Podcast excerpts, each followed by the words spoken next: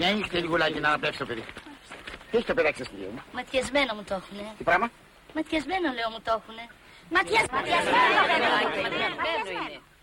Το έχουν ματιασμένο το παιδί. Είναι φανερό.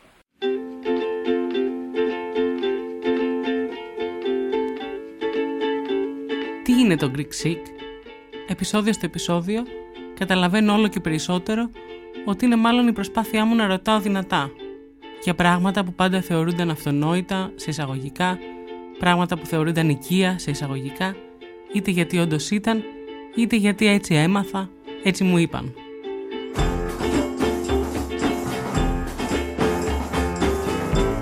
Δεν γίνεται λοιπόν σε αυτή τη σειρά να μην γίνει και ένα επεισόδιο για το μάτι ή αλλιώς τη βασκανία.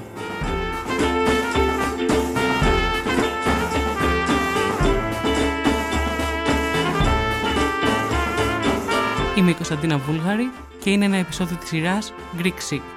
Για να μην χάνετε κανένα επεισόδιο, ακολουθήστε μας στα Spotify, Google και Apple Podcasts. Είναι τα podcast της Lifeo.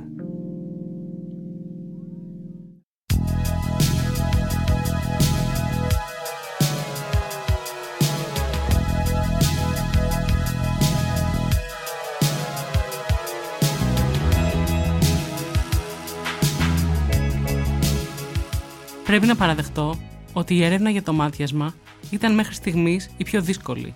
Όταν είπα στους φίλους και γνωστούς μου ότι θα κάνω αυτό το επεισόδιο, οι μισοί γέλασαν απαξιωτικά, τύπου με τι ασχολείσαι τώρα, και οι άλλοι μισοί ενθουσιάστηκαν. Παρ' όλα αυτά, ενώ γνωρίζω πολλούς ανθρώπους που πιστεύουν στο μάτιασμα ή ξεματιάζονται κατά καιρούς, δεν ήθελαν να βγουν να μιλήσουν δημόσια. Στο διαδίκτυο, τα περισσότερα πράγματα που βρίσκει κανείς είναι άρθρα ή βίντεο που έχουν σχέση με την Εκκλησία και τη θρησκεία. Είναι όμως το μάτι ή το κακό μάτι και αντίστοιχα το ξεμάτιασμα μια πρακτική που αφορά μόνο όσους πιστεύουν; Ή αλλιώς, ποιους αφορά σήμερα; Η Ευγενία Ρούσου, ερευνήτρια ανθρωπολόγος στην Πορτογαλία που ασχολείται επαγγελματικά με αυτό, μου λέει. Την τελευταία 15 ετία στην Ελλάδα έχει αρχίσει και εισχωρεί αρκετά έντονα η δημοφιλία των λεγόμενων εναλλακτικών, θεραπευτικών και πνευματικών πρακτικών ή των λεγόμενων αυτών που αποκαλούν κάποιοι New Age. Εγώ πλέον προτιμώ να το αποκαλώ σύγχρονες μορφές πνευματικότητας και θεραπείας. Και νομίζω ότι το κακό μάτι πλέον εντάσσεται σε πολύ μεγάλο βαθμό μέσα σε αυτή την έτσι, μεγάλη πολυπλοκότητα και των συμπληρωματικών και εναλλακτικών θεραπείων πνευματικού χαρακτήρα. Γιατί όλες αυτές οι θεραπείες με τη μια ή την άλλη μορφή τους συνδέονται και με μια μορφή θρησκευτικότητα, είτε την αποκαλούμε ορθόδοξη θρησκεία, είτε την αποκαλούμε βουδισμό, Ινδουισμό, σαμανισμό, πνευματισμό κτλ.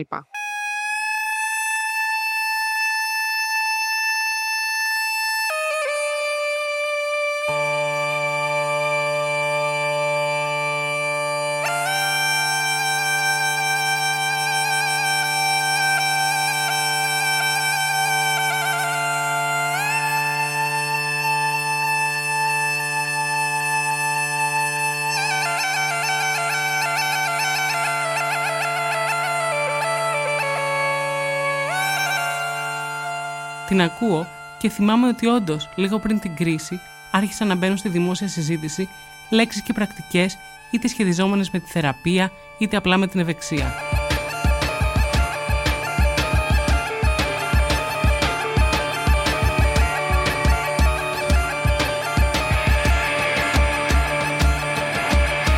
Αλλά πώς ξεκινάει η ιστορία του ματιού; Ρωτάω την Ελένη Φάσα, επίκουρη καθηγήτρια ελληνιστικής και ρωμαϊκής ιστορίας. Η Βασκανία και όλες αυτές οι δοξασίες που την περιβάλλουν είναι ένα φαινόμενο διαχρονικό. Είναι ένα φαινόμενο παγκόσμιο. Το βρίσκουμε εδώ και αιώνες σε όλα τα μήκη και τα πλάτη του πλανήτη, σε πολιτισμούς ετερόκλητους, σε κοινωνίες οι οποίες είναι αρχαίγονες, αλλά όπως γνωρίζουμε πολύ καλά, από την σημερινή μας εμπειρία και σε κοινωνίες νεωτερικές. Η πίστη στη Βασκανία φαίνεται ότι είναι ανεξάρτητη από τις τεχνολογικές εξελίξεις, από την πρόοδο της επιστήμης, αφορά τους πάντες και θα έλεγε κανείς ότι η Βασκανία και όλες αυτές οι δοξασίες που σχετίζονται με αυτή καταργούν τους διαχωρισμούς, τους κοινωνικούς, τους μορφωτικούς, τους εκπαιδευτικούς, τους οικονομικούς. Διότι η ιστορία του φαινομένου αποδεικνύει ότι για αιώνες οι λαϊκοί αλλά και οι υπεπαιδευμένοι πίστευαν σε αυτήν την ύπαρξη του κακού ματιού. Πίστευαν σε θεούς, σε δαίμονες, σε ανθρώπους οι οποίοι μάτιαζαν και σε άλλους οι οποίοι ήταν ιδιαιτέρως ευεπίφοροι στο να ματιαστούν. Και συνεχίζει να μου εξηγεί την καταγωγή του. Πρόκειται λοιπόν για μια πρακτική η οποία στην Ανατολική Μεσόγειο και στην Ανατολή Εγγέννη, στην Εγγύης και στη Μέση Ανατολή ε, συνεχίζεται εδώ και τουλάχιστον τέσσερις χιλιετίες και είναι ανεξάρτητη της εξουσίας και των θρησκευτικών πίστεων που κυριαρχούν. Είτε δηλαδή πρόκειται για την ποικιλομορφία, αυτή την πολυχρωμία του πολυθεϊσμού, είτε για, το, για τους μονοθεϊσμούς, οι πρακτικές που συσχετίζονται με τη Βασκανία αφήνουν τα ίχνη τους στις κοινωνίες των ανθρώπων και σε μεγάλο βαθμό, όπως θα δείτε και στη συνέχεια, κάποιες βασικές αρχές της Βασκανίας παραμένουν αμετάβλητες από την αρχαιότητα μέχρι σήμερα.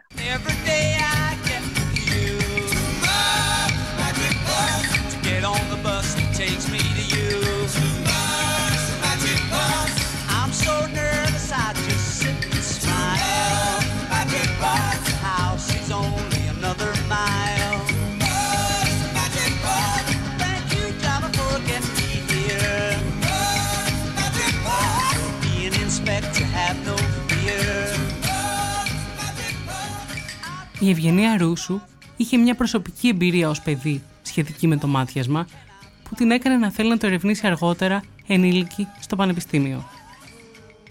Όταν ξεκίνησα να σπουδάζω μετά στο πανεπιστήμιο και ξεκίνησα να μελετάω κι εγώ λίγο έτσι πιο ανθρωπολογικά και επαγγελματικά τη θρησκευτικότητα στην Ελλάδα τότε σε εκείνη τη φάση, γύρισα κάπως πίσω σε αυτή την ιστορία και άρχισα να ζητάω απαντήσεις. Και επειδή οι απαντήσεις δεν ήταν δυνατόν να, να δοθούν με την έννοια ότι δεν υπήρχε κάποια τότε για μένα λογική και επιστημονική εξήγηση, αποφάσισα ότι είχε έρθει ο καιρός να αρχίσω να το μελετάω λίγο πιο επαγγελματικά. Τη ρωτάω πόσο δύσκολο ή εύκολο ήταν να κάνει μια επιστημονική έρευνα για αυτό το θέμα και τι σχέσεις δημιούργησε. Μου διηγείται πώς οι ιερείς δίσταζαν να τις μιλήσουν πάντα νομίζω υπάρχει εκεί πέρα μία, μία δυσκολία σε σχέση θρησκείας, επιστήμης και επειδή δίσταζαν να το εξηγήσουν επιστημονικά, ας το πούμε, και ήξεραν ότι εγώ ήθελα να ακούσω, ή δεν ήξεραν, πίστευαν ή νόμιζαν ότι εγώ ήθελα να ακούσω μια άλλη εξήγηση που τελικά δεν ήθελα, γιατί ήθελα την εξήγηση που είχαν να μου δώσουν από την πλευρά τους. Οπότε σε εκείνη τη φάση ήταν αυτή η κύρια δυσκολία. Μετά παρόλα αυτά, επειδή το θέμα του κακοματιού ήταν το κύριο θέμα της διδακτορικής μου διατριβής, εκεί ομολογώ ότι παρόλο που πήγα και γύρισα στην Ελλάδα για να κάνω έρευνα για ένα θέμα πολύ κοινό, μια πρακτική πολύ δεδομένη, δημοφιλής, που υπάρχει από πάντα, ξεκίνησαν και οι δυσκολίες, γιατί πολλοί με αντιμετώπισαν όπως με είχαν αντιμετωπίσει τότε στην αρχή της χωριανή μου αλλά υπήρξαν και άλλοι τόσοι που με αντιμετώπισαν ως μάγισσα, τύπου γιατί ήρθες εδώ να ερευνήσεις αυτό το θέμα, σε επίπεδο καθημερινών πρακτικών που αναζητούσα όσοι περισσότερους ανθρώπους μπορούσα με τη μέθοδο της χιονοστιβάδας που λέμε στις κοινωνικές επιστήμες, για να τους πάρω συνέντευξη, να συνομιλήσω, να δω πώς ασκούν τις πρακτικές τους.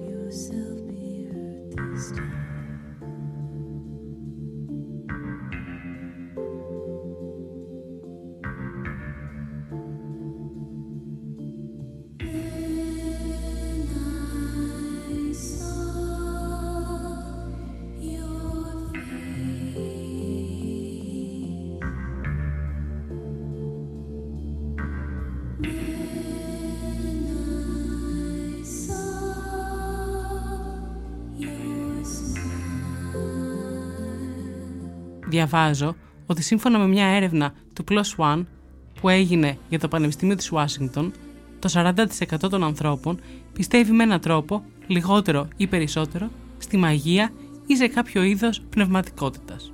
Τα ποσοστά της Ελλάδας ήταν αρκετά ψηλά, με τους Έλληνες να δηλώνουν περίπου 4 στους 10 ότι πιστεύουν στο κακό μάτι.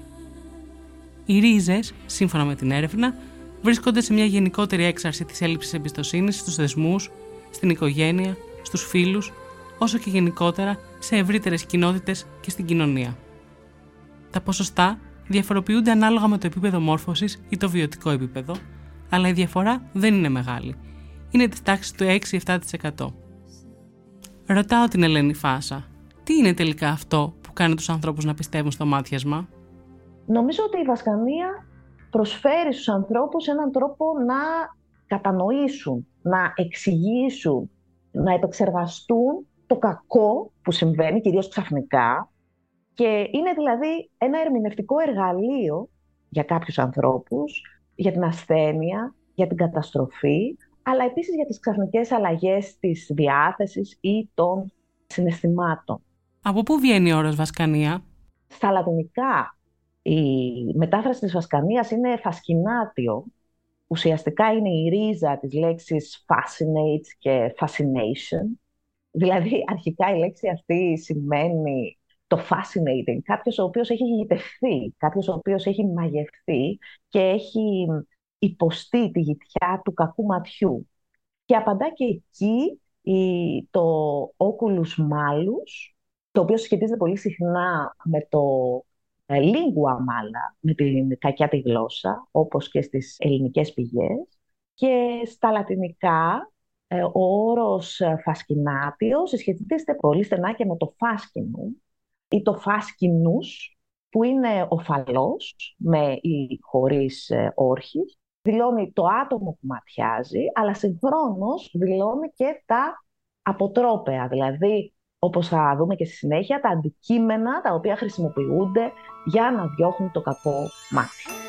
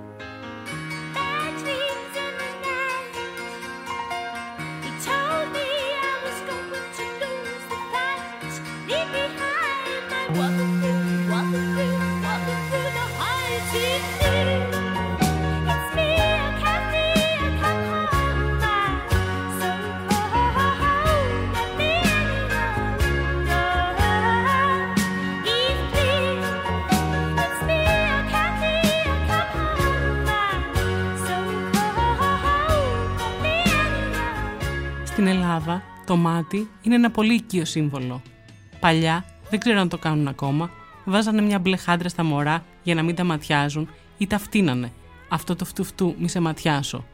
Θυμάμαι μπλε χάντρες σε ταξί, σε κτέλ, κρεμασμένα από τον καθρέφτη, σε μπρελόκ, σε βραχιόλια, σε κρεμαστά, ακόμα και σε κολάρα σκύλων. Ή γατιών. Δεν πιστεύω ότι υπάρχει άνθρωπος στην Ελλάδα που δεν έχει ακούσει κάποια στιγμή στη ζωή του για κάποιον που ματιάστηκε, κάποιον που ξεματιάστηκε ή δεν είχε κάποιον στο περιβάλλον του που να ξέρει να ξεματιάζει. Κοντινό ή μακρινό. Το μπλε μάτι όμως τα τελευταία χρόνια έχει γίνει και πηγή έμπνευσης για ένα σωρό αντικείμενα. Σουβενίρ, κοσμήματα, που μαζί με άλλα σύμβολα αρχαία ή εθνικά, καλλιτέχνες και γραφίστες, όπως ο Γιάννης Καρλόπουλος, προσπάθησαν να τα δουν με μια πιο σύγχρονη ματιά το συγκεκριμένο πράγμα στο, μάτι, στο ματάκι, το στοιχείο του folklore ή των στοιχείων που γνωρίζουμε ως ταυτοτικά ελληνικά εν προκειμένου, αν μπορούμε να το πούμε έτσι, είναι ότι θέλουμε να κουβαλάμε κάτι μαζί μας και με αυτόν τον τρόπο σαν γραφίστας εγώ διαπίστωσα ότι ο κόσμος των γραφικών παραστάσεων ή αναπαραστάσεων έχει μία δύναμη πέρα από το αντικείμενο και άειλη. Να πούμε βέβαια ότι στη επίσκεψή μου στην Τουρκία από το τέλη του δεκαετίας του 80 το ματάκι τα τελευταία χρόνια έχει γίνει πολύ στην Ελλάδα και πιο πολύ όχι τόσο από την εδώ σχεδιαστική κοινότητα έγινε πολύ πρόσφατα. Παρουσιάστηκαν κάποια εταιρείες στο Greek Brand, για να πούμε και ιστορικά κάποια πράγματα, στο branding ε, Greek που έγινε στο Hub πριν περίπου 8 με 10 χρόνια. Τότε βγήκε αυτό και απονεχοποιήθηκε για το τσολιαδάκι και τα αρχαία γάλματα, το Kids με έναν διαφορετικό τρόπο, οι Greece for Lovers που κάναν κάποια δουλειά γύρω από αυτό τα στοιχεία, τα γαϊδουράκια της Βότσι, το Stella Project που βγάλαμε τα χειρόγραφα, τα καλλιγραφικά στοιχεία των σινεμά και συμμετείχαμε στο, σε κάποια έκθεση στο Μπενάκι σαν ε, τα είδη πολιτέα τέλος πάντων που μπορούμε να θεωρήσουμε ότι είναι ένα design souvenir.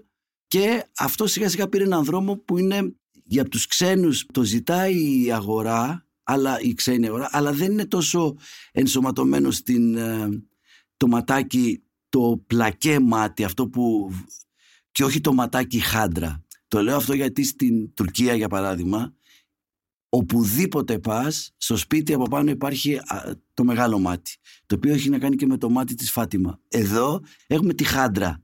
Τώρα επειδή είναι τα ίδια αυτά που βρίσκεις στο μπαζάρι, στο μοναστηράκι το πλακέ μάτι, το γυάλινο ας πούμε, είναι καθαρά από την Τουρκία. Δηλαδή στην Τουρκία το βρίσκεις από το, πάνω από την είσοδο του Χίλτον του, του καινούριου, βλέπεις το μάτι, οπουδήποτε. Το μάτιασμα το έχουμε δει και σε σκηνές του ελληνικού κινηματογράφου, ενώ μια παλιά ταινία που σχολιάζει το πώς οι Έλληνες το αντιμετώπιζαν σε σχέση με τη δυτική ιατρική, είναι η κλασική κομμωδία «Η κυρά μας η μαμή» σταυρώνεις κυρά μου το παιδί. Το σταύρωσα κυρά μου, το σταύρωσα. Ο Ιησούς Χριστός ζυγκάει και όλα τα κακά σκροπάει. Ο Ιησούς Χριστός ζυγκάει και όλα τα κακά σκροπάει. Για νύχτε σας παρακαλώ. Για νύχτε λιγουλάκι να αναπνεύσει το παιδί. Τι έχει το παιδάκι σας λίγο. Ματιασμένο μου το έχουνε. Τι πράγμα; Ματιασμένο λέω μου το έχουνε. Ματιασμένο. Το έχουνε ματιασμένο το παιδί. Είναι φανερό. Κάθε τι αυτά που λέτε τώρα. Τι ματιασμένο και ιδίες. Το παιδάκι είναι άρρωστο. Είστε από εδώ μωρό. Το παιδάκι έχει πυρετό. Πονάει το κεφαλάκι μωρό μου; Ναι. Θα σου σκόσω κάτι να σου περάσει αμέσως. Όχι, όχι. Άνοιξε το στόμα σου μωρό μου. Μα τι είναι αυτό δηλαδή; Τι θες να είναι κυρία μου, φάρμακο είναι. Να το πάρεις το παιδάκι και σε μια-δύο ώρες θα είναι περδίκι. Όχι κυρία, δεν πειράζει, αφήστε το. Τώρα που θα πάμε στη Λεστινίτσα θα το πάω στην κυραμαμή να μου το ξεματιάσει. Ε, τώρα άκου τι σου λέω κι εγώ. Άσε να πάρει το χαπάκι το παιδί. Γιατρό είμαι τέλος πάντων. Άσε να πάρει το χαπάκι και άμα δεν γίνει καλά το πάει στην μαμή και στο ξεματιάζει. Έλα παιδάκι, άρχισε το μας. Αναρωτιέμαι γιατί οι άνθρωποι ψάχνουν και άλλους τρόπους θεραπείας, ενώ η Ευγενία Ρούσου μου εξηγεί πώς μπορεί κανείς να αντιμετωπίσει το μάτι με ένα πιο διευρυμένο τρόπο, όπως κάνει η ίδια στην έρευνά της. Εγώ το βλέπω λίγο το μάτι με μια ματιά λίγο πιο απλωμένη επειδή ακριβώς ξεκίνησα να το ερευνώ, όπως είπα στο διδακτορικό μου, ως μια πιο καθημερινή πρακτική που έχει πολύ άμεσα σχέση με τη θρησκεία και την Ορθοδοξία πιο συγκεκριμένα, γιατί η έρευνα η δική μου προσωπικά έγινε στην Ελλάδα.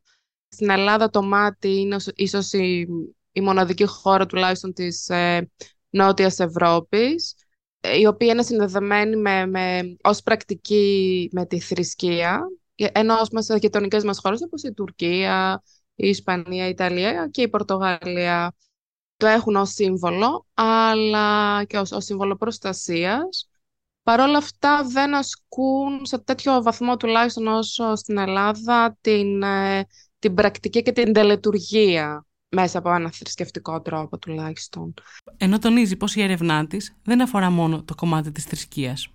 Το είδα ως σταυροδρόμι στο οποίο τέμνονται διάφοροι δρόμοι, έτσι έρχονται και συγκεντρώνονται και συναντιούνται εκεί πέρα. Από τη μια μεριά έρχεται η Ορθοδοξία, από την άλλη μεριά έρχονται ας πούμε, όλα αυτά τα New Age και εναλλακτικές και θεραπευτικές πρακτικές και από την άλλη μεριά θα μπορούσαν να έρχονται και η, μια θρησκευτικότητα ο χώρος είναι κυρίως ο αγγλικός lived religion, δηλαδή η θρησκεία όπως τη βιώνεται στην καθημερινή ζωή, η οποία δεν είναι απαραίτητα ορθοδοξία, new age, πνευματικότητα. Μπορεί να είναι ένα από όλα αυτά ή μπορεί να είναι όλα μαζί αυτά ή μπορεί να είναι βουδισμός, Ινδουισμός και ένα συνονθήλευμα ας πούμε θρησκευτικότητων.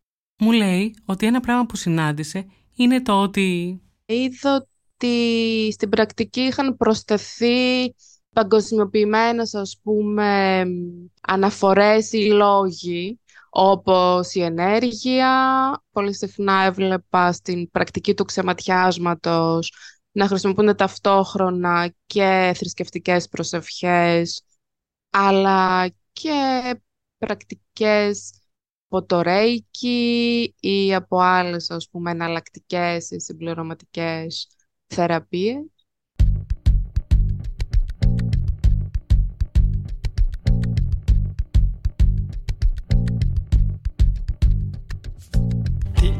سستانا قام دكتف وتمي ديوان لا تسني تلاد الشكوى ينايا نورني سنجي تسانا تبارد سكوز تران دغش النوان تيني ريساس تنقم تكتف وتمي ديوان لا تسني تلاد الشكوى ينايا نورني سنجي تسانا تبارد سكوز تران دغش النوان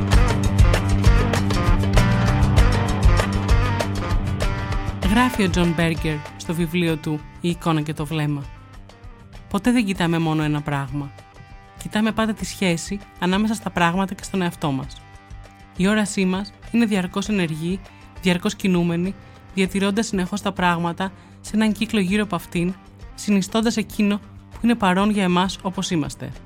Λίγο αφότου είμαστε ικανοί να δούμε, συνειδητοποιούμε πως μπορούν επίσης να μας δουν το μάτι του άλλου συνδυάζεται με το δικό μας μάτι για να καταστήσει απολύτως σαφές το γεγονός ότι αποτελούμε κομμάτι του ορατού κόσμου.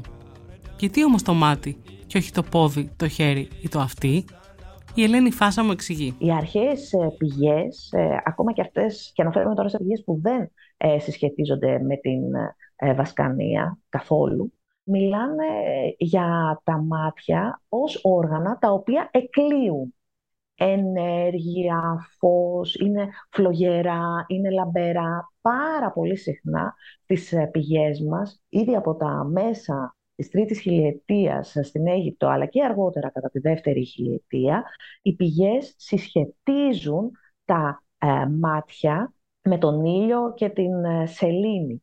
με όργανα δηλαδή, με αντικείμενα τα οποία εκπέμπουν πράγματα τα μάτια ήδη από την αρχαιότητα θεωρούνται ως ο καθρέφτης της ψυχής. Τα μάτια εκφράζουν τις προθέσεις ενός ανθρώπου, εκφράζουν τη βούλησή του, το πνεύμα του, τη διάθεσή του. Η ζήλια ή ο φθόνος, σύμφωνα με πολλές σωζόμενες πηγές, μου λέει η Ελένη Φάσα, είναι ένα συνέστημα που γεννάει τη βασκανία.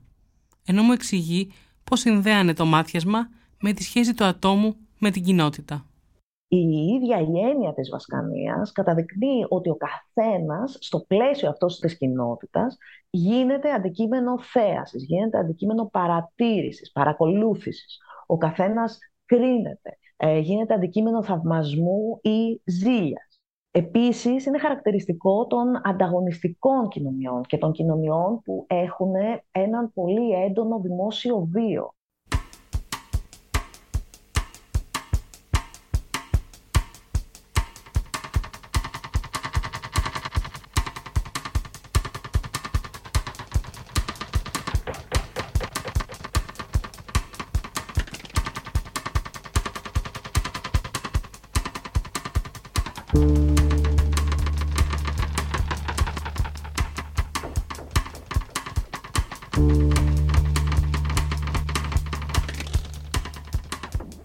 Μια φίλη μου αρχαιολόγος που της μιλούσα για αυτό το podcast μου πρότεινε να ψάξω τους αρχαίους κατάδεσμους. Σύντομα κείμενα που υπήρχαν σε αρχαίους τάφους ανθρώπων που φαίνεται να πέθαναν είτε με βίαιο τρόπο είτε προώρα και που συνδέονταν με τη μαγεία στην αρχαία Ελλάδα. Διαβάζω ένα απόσπασμα από ένα κείμενο που είχε δημοσιευθεί πριν κάποια χρόνια στη LiFO με αφορμή έναν τόμο του Εθνικού Ιδρύματος Ερευνών «Η Μαγεία στην Αρχαία Ελλάδα» και τη δημοσίευση του Άγγελου Χανιώτη είναι ένας ερωτικός κατάδεσμος από την Μπέλα που γράφτηκε περίπου το 400 με 350 π.Χ. γραμμένο από μια γυναίκα ερωτευμένη με έναν άνδρα που πάει να παντρευτεί μια άλλη. Καταγράφω τη γαμήλια τελετή και το γάμο της τετήμας και του Διονυσοφόντος και όλων των άλλων γυναικών και χείρων και παρθένων πάνω απ' όλα όμως της τετήμας. Παραδίδω στον Μάκρονα και στους δαίμονες. Και αν ποτέ ξεδιπλώσω και διαβάσω πάλι αυτά τα λόγια, ξεθάβοντας, τότε μονάχα να παντρευτεί ο Διονυσοφόντας, όχι νωρίτερα. Να μην πάρει άλλη γυναίκα εκτός από μένα. Μονάχα εγώ να γεράσω στο πλευρό του Διονυσοφόντα, καμιά άλλη. Σας συγκετεύω. Προσφυλείς δαίμονες, δείξτε λύπηση για την φύλλα, γιατί με έχουν εγκαταλείψει όλα τα αγαπημένα πρόσωπα και είμαι έρημη. Αλλά να φυλάξετε αυτό το κατάδεσμο για μένα, ώστε να μην γίνουν αυτά, και τίμα η κακιά κακά να χαθεί.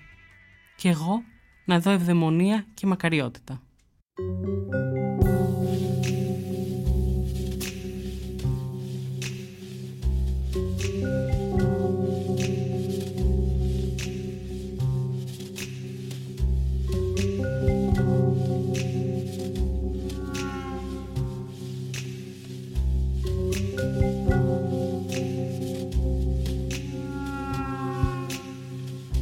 Εκκλησία θεωρεί ότι το μάτι είναι η δύναμη του διαβόλου και γι' αυτό πολλές προσευχές ή ξόρκια ξεματιάσματος είναι θρησκευτικές προσευχές.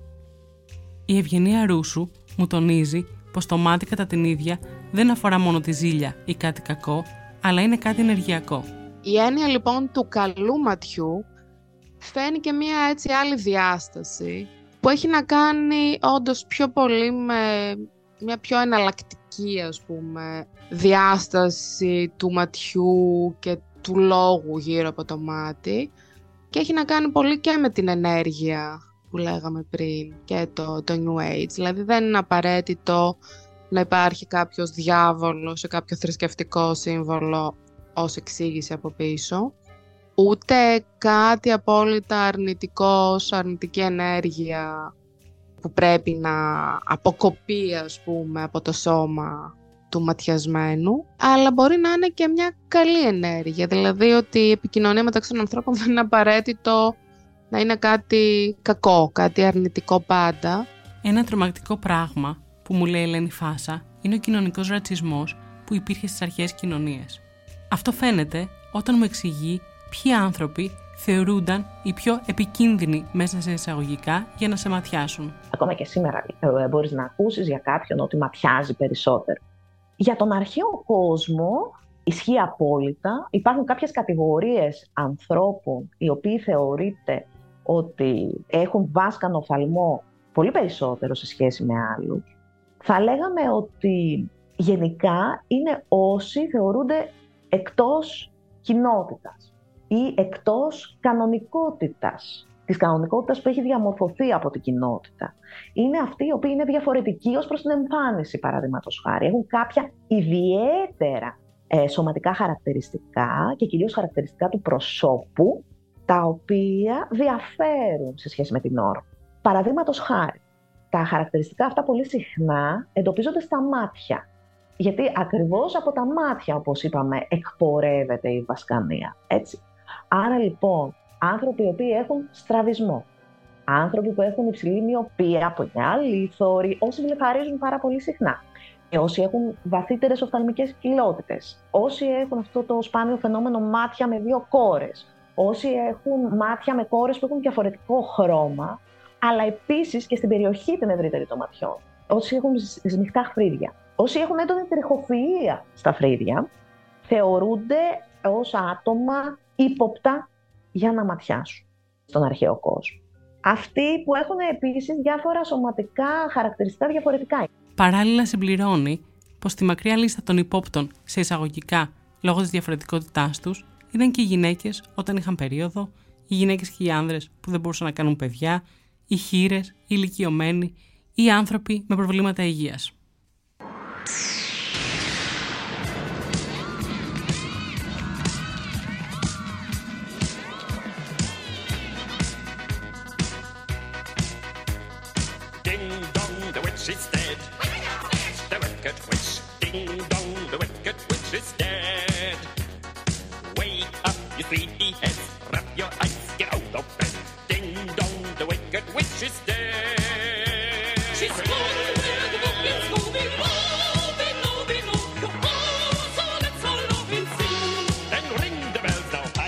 Ρωτά το Γιάννη Καρλόπουλο πόσο μας αφορούν όλα αυτά τα σύμβολα; Οι μνήμες, τα στοιχεία μιας παράδοσης και τι σχέση έχουν τελικά με το σύγχρονο design; Νομίζω ότι όλους μας αφορούν, λόγω παιδικής ηλικίας καταρχάς.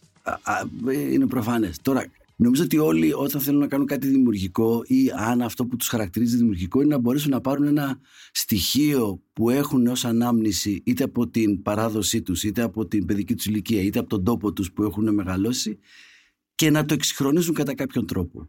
Ή να του δώσουν ένα νέο νόημα, να κάνουν μια ανανοηματοδότηση. Αυτό πολύ απλά ο εξυγχρονισμός της παράδοσης θα μπορούσαμε να λέγεται να το ορίσουμε ως το design. Πέτρο είχα στην αυλή Μόρτζανεμ κι Παρίσι στο μπαχτσέ μου κι Παρίσι στο μπαχτσέ Μόρτζαν το ποτίζω μαύρο δάκρυ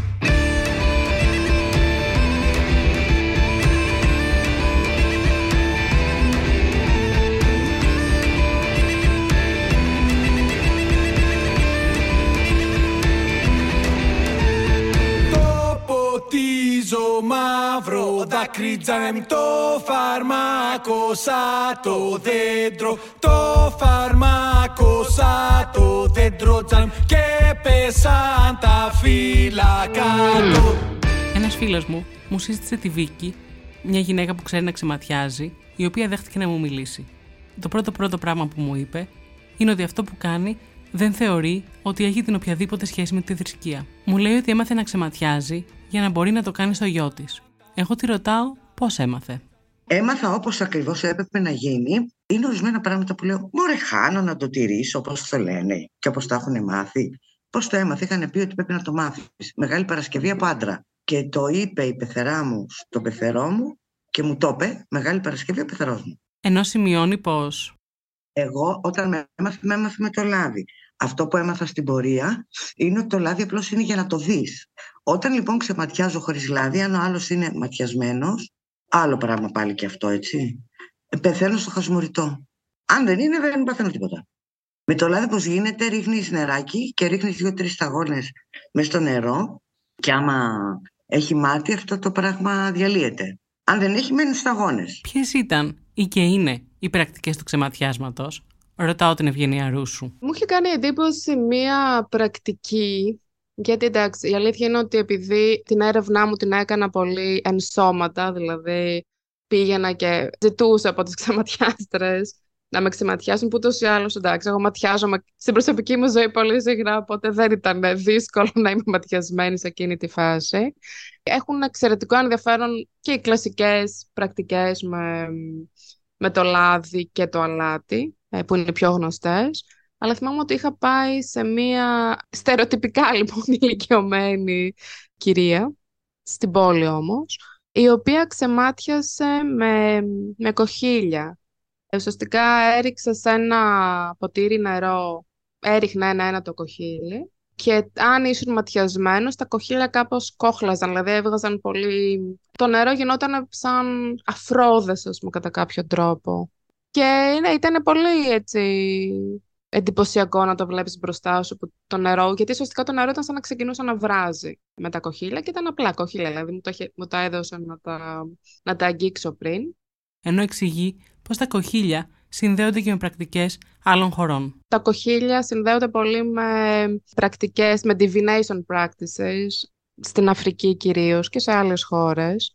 Ταυτόχρονα λοιπόν με το ξεμάτιασμα έχει, μου είπε και διάφορα πράγματα για τον εαυτό μου. Οπότε ήταν ένας συνδυασμός ξεματιάσματος αλλά και κάτι άλλου. Κάτι δηλαδή που έφερνε η ίδια από κάπου αλλού. Και αυτό ήταν πολύ πριν ξεκινήσω την έρευνά μου για το διδακτορικό.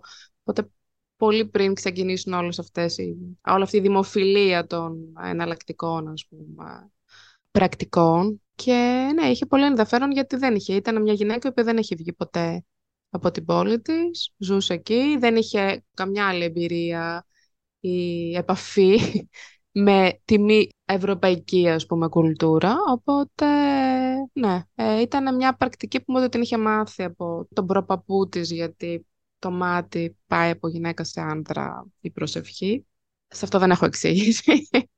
Δεν ξέρω γιατί συμβαίνει αυτό ε, οπότε ναι, ήταν, ήταν νομίζω το πιο εντυπωσιακό, το οποίο όμως ακόμα δεν έχω κατορθώσει να το εξηγήσω.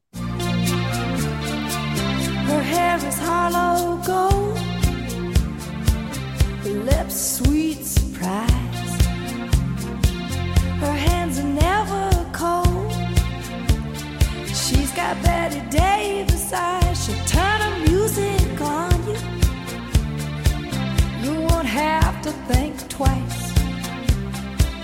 She's pure as New York snow. She got Betty Davis eyes. And she'll tease you, she'll unease you.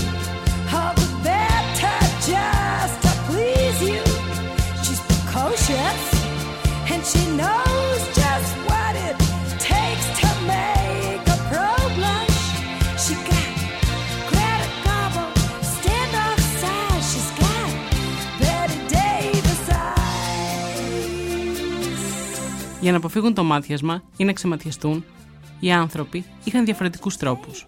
Σύμβολα, κινήσεις, ξόρκια, αντικείμενα. Η Ελένη Φάσα μου περιγράφει κάποια από αυτά ξεκινώντας από διάφορες λέξεις. Ποιες λέξεις είναι και φράσεις είναι αυτές; Το εθνικό κόσμο χρησιμοποιούν πολύ συχνά, παραδείγματος χάρη, το έρε. Έρε σημαίνει άντε χάσου. Και είναι το αντίθετο του χέρ. Ορισμένες φράσεις όπως ε, πατάξει βάσκανος, δηλαδή θα σε πατάξω κακό μάτι. Μετά, μία άλλη έκφραση είναι το πάραγε ή άγε και μη φθόνεις. Δηλαδή, προχώρα, παίρνα διαβάτη και μη ζηλεύεις, μη φθονείς. Ε, Αυτό το βρίσκουμε στην Συρία. Αλλά η δημοφιλέστερη μακρά έκφραση είναι το και εσύ. Et tibi. Τη φράση αυτή τη βρίσκουμε σε τείχους, σε εξώπορτες, στα κατόφλια, σε επιτύμπια, σε μοσαϊκά εντός οικειών. Τι σημαίνει και εσύ, είναι, ο, ο στόχος της έκφρασης είναι να αποτρέψει, να διώξει, αλλά και να χτυπήσει ε, το κακό μάτι, αυτό που ματιάζει. Ένα κτίριο, παραδείγματος χάρη, που ανασκάφηκε κοντά στην αντιόχεια του Ορόντι, στη Συρία, ε, και ονομάζεται από τους ανασκαφείς του Οικία της Βασκανίας. Εκεί έχουν βρεθεί δύο μοσιακά, τα οποία είναι επίγραφα και έχουν ακριβώς αυτή την έκφραση. Και εσύ, και εσύ, δηλαδή και σε σένα.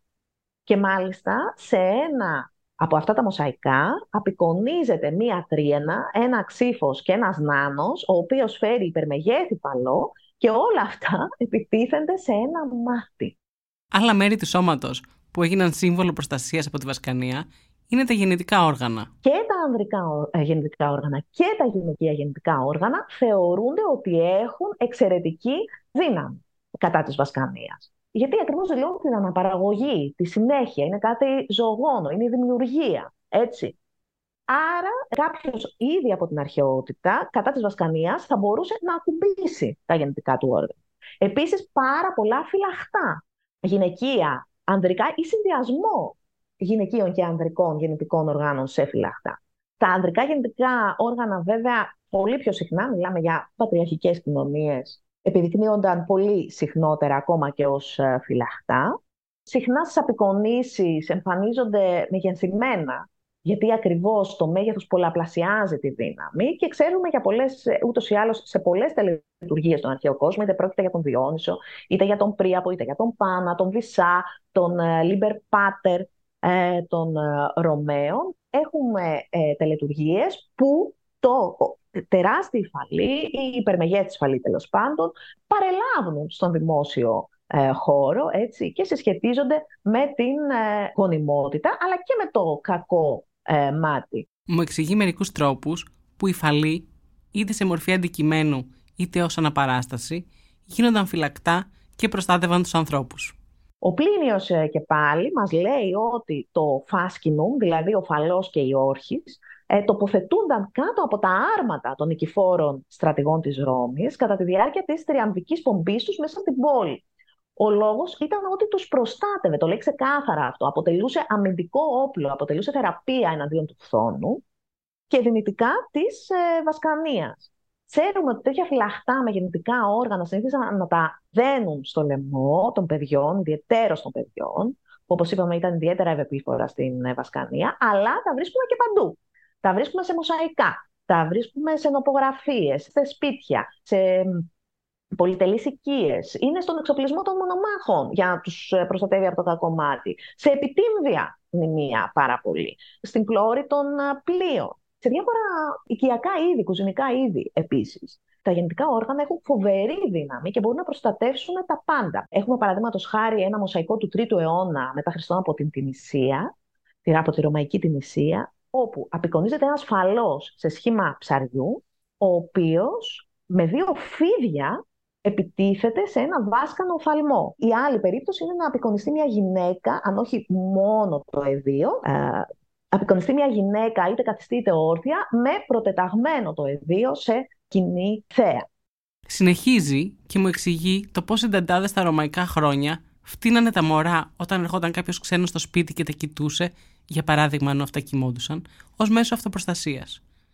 Μου εξηγεί επίσης πω τα υγρά που εκρίνονται από το σώμα θεωρούνται με έναν τρόπο προστατευτικά. Τονίζει πως μια κίνηση που θεωρούσαν ότι προστάτευε και μας είναι επίσης πολύ οικία είναι τα κερατάκια. Πάλι η σεξουαλικότητα και η ορμή είναι παρούσες. Γιατί αυτό, διότι τα κέρατα παραπέμπουν σε αρσενικό ζώο, δηλαδή στη γονιμότητα, στη σεξουαλικότητα, στην ορμή, στη δύναμη και αυτό είναι ένα σύμβολο, τα κέρατα που παραπέμπει σε αυτά καθ' όλη τη διάρκεια της ε, αρχαιότητας. Άρα, κέρατα, ομοιώματα κεράτων, αντικείμενα που έφεραν κέρατα, ακόμα και το πέταλο των αλόγων που ήταν κατασκευασμένο από κέρατα, χρησιμοποιούνταν ως φυλακτά. Αλλά και ως χειρονομία, το χέρι δηλαδή που κάνει κερατάκια, χρησιμοποιούνταν ως αποτροπή, ως αποτρεπτική δύναμη του βάσκανου βλέμμα. Ε, βέβαια, η σημειολογία, να πούμε ότι η σημειολογία της συγκεκριμένης χειρονομίας μπορούσε να ποικίλει ανάλογα με τη θέση των χεριών. Δηλαδή, όταν κάποιος την έκανε κάθετα, απέδιδε ουσιαστικά τον κερατά. Κέρατα την υπήν, αυτό υπήρχε από τον αρχαίο κόσμο. Αλλά όταν το έκανε οριζόντια, υπάρχει κάτι τέτοιο σε μια νοπογραφία στο Χερκουλάνεου, στο Ηράκλειο, ήταν αποτροπαϊκό της Βασκανίας.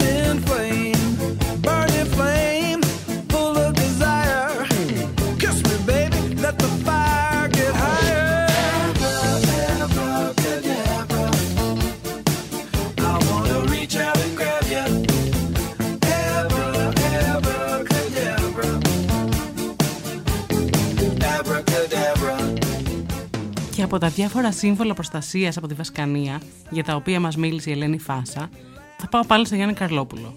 Μου περιγράφει πώς σκέφτηκε το design των νέων εκδόσεων των βιβλίων του Νίκου Καζατζάκη από τις εκδόσεις Διόπτρα.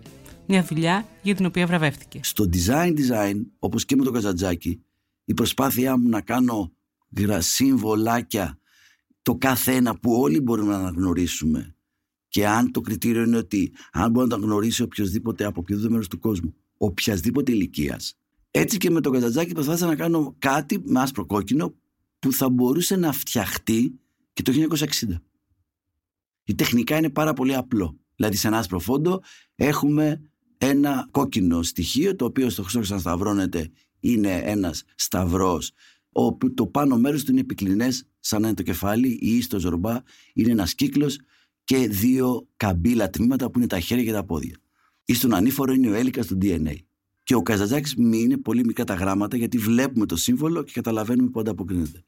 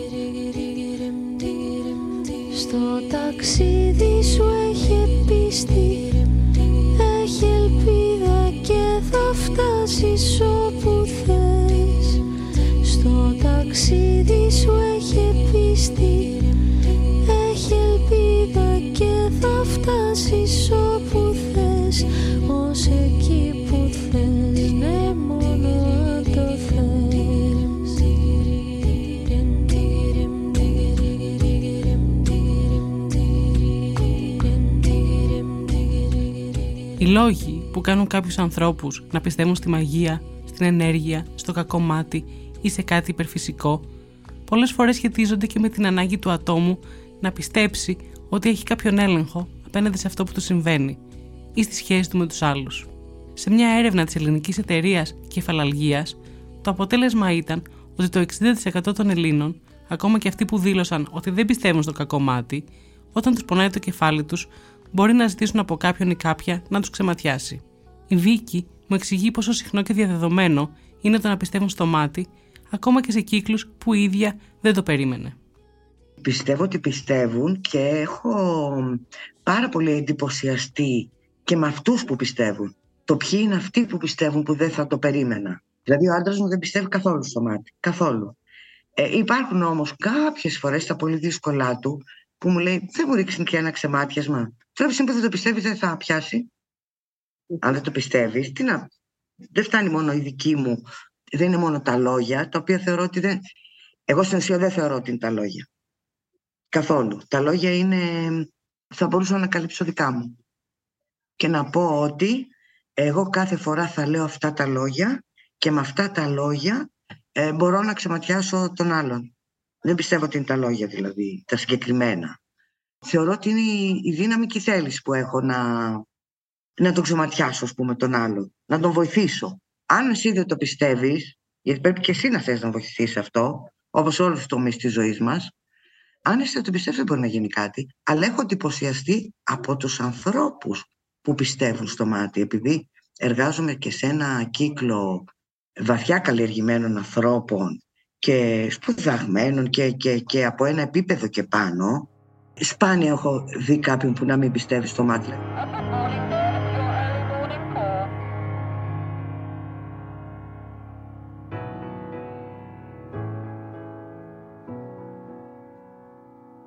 Must wake up.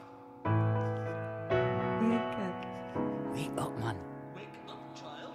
Pay attention. Come on. Wake up. Wake up, love.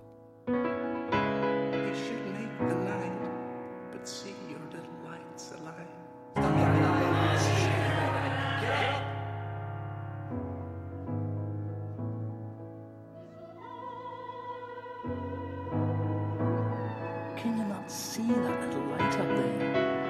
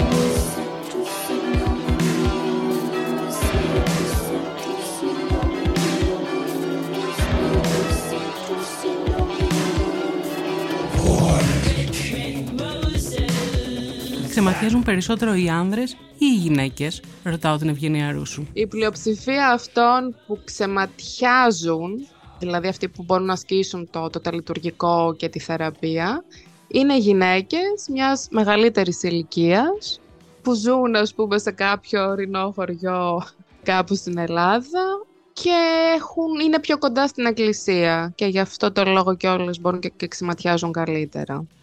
Πάλι μιλώντας βέβαια από την προσωπική μου εμπειρία και την έρευνά μου τα τελευταία δέκα χρόνια, μπορώ να πω ότι αυτό το στερεότυπο έχει αλλάξει κατά πολύ Εγώ βρήκα στην έρευνά μου και γυναίκες και άντρες, σχεδόν ισότιμα, που ξεμάτιαζαν. Και ήταν και πολλοί νέοι άνθρωποι που ουσιαστικά ξεκίνησε πολύ να τους ενδιαφέρει το μάτι, το ξεμάτιασμα πιο συγκεκριμένα, ως μιας μορφής εναλλακτική θεραπεία. Οπότε κάπως έτσι αποφάσισαν να τον μάθουν από τις γιαγιάδες του, τους παππούδες τους, από τις μητέρες τους και τους πατέρες τους πολλές φορές, γιατί όπως είπα ότι ήταν πολύ ισότιμο όλο αυτό, τουλάχιστον στη δική μου την έρευνα. Οι γυναίκες, άντρα, ποιος ματιάζει, ποιος ξεματιάζει. Με αυτή την έννοια, ναι, ε, θεωρώ ότι πλέον είναι κάτι ι- ισότιμο και κάτι που μπορούμε να το βρούμε και όχι μόνο στα απομακρυσμένα χωριά, αλλά και στις πόλεις. Δηλαδή, κατά κάποιο τρόπο έχει γίνει έτσι μια δημοφιλής αστική πρακτική. Ενώ τονίζει πώς. Το συνέδεσα περισσότερο ε, με τις λεγόμενες συμπληρωματικές και εναλλακτικές θεραπείες και πνευματικότητες που ερευνώ τώρα, στις οποίες η μέση προς ανώτερη κοινωνική τάξη, πάλι στερεοτυπικά όμως, είναι αυτή που ασχολείται περισσότερο. Βλέπω ότι και το μάτι είναι, έχει, έχει γίνει πολύ μια δημοφιλής πρακτική και σε αυτές τις ομάδες, ας πούμε, που ασχολούνται και με τις ενεργειακές εναλλακτικές θεραπείες και πνευματικότητες. Οπότε νομίζω ότι έχει το μάτι ως πρακτική έχει πλέον σταματήσει να συνδέεται άμεσα με την παράδοση, την ελληνική παράδοση με την οποία ήταν συνδεδεμένο κυρίως και για αυτό το λόγο η νεότερη γενιά, ας πούμε, το, κατά κάποιο τρόπο το σνόμπαρε γιατί ήθελε να έχει ένα προφίλ μετα, μοντέρνο, αν μπορούμε να το πούμε έτσι σε χίλια δυο εισαγωγικά.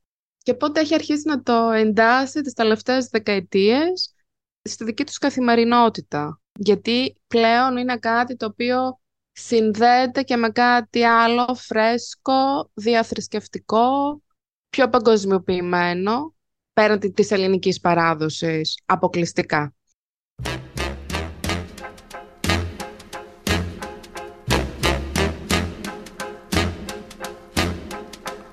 I put a spell on you.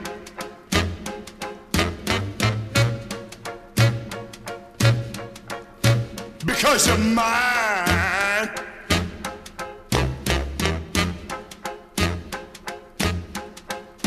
Stop the things you do.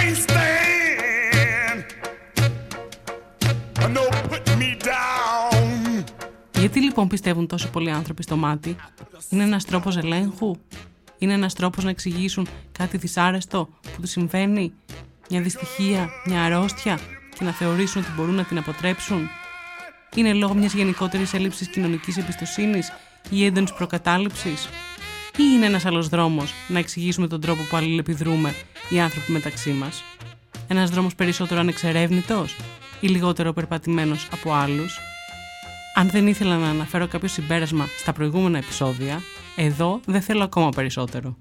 Θα κλείσω απλά με ένα υπέροχο τραγούδι για τη μαγεία της αγάπης.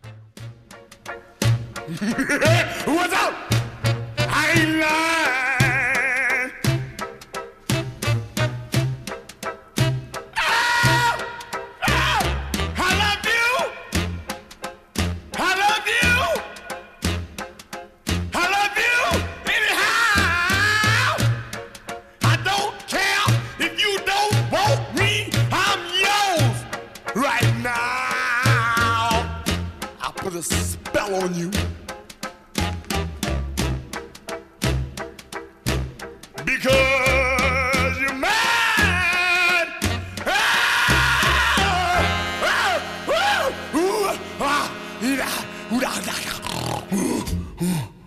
Ηχοληψία, επεξεργασία και επιμέλεια Γιώργος Ντακοβάνος και Μερόπη Κοκκίνη. Ήταν μια παραγωγή της LiFO. Είναι τα podcast της LiFO.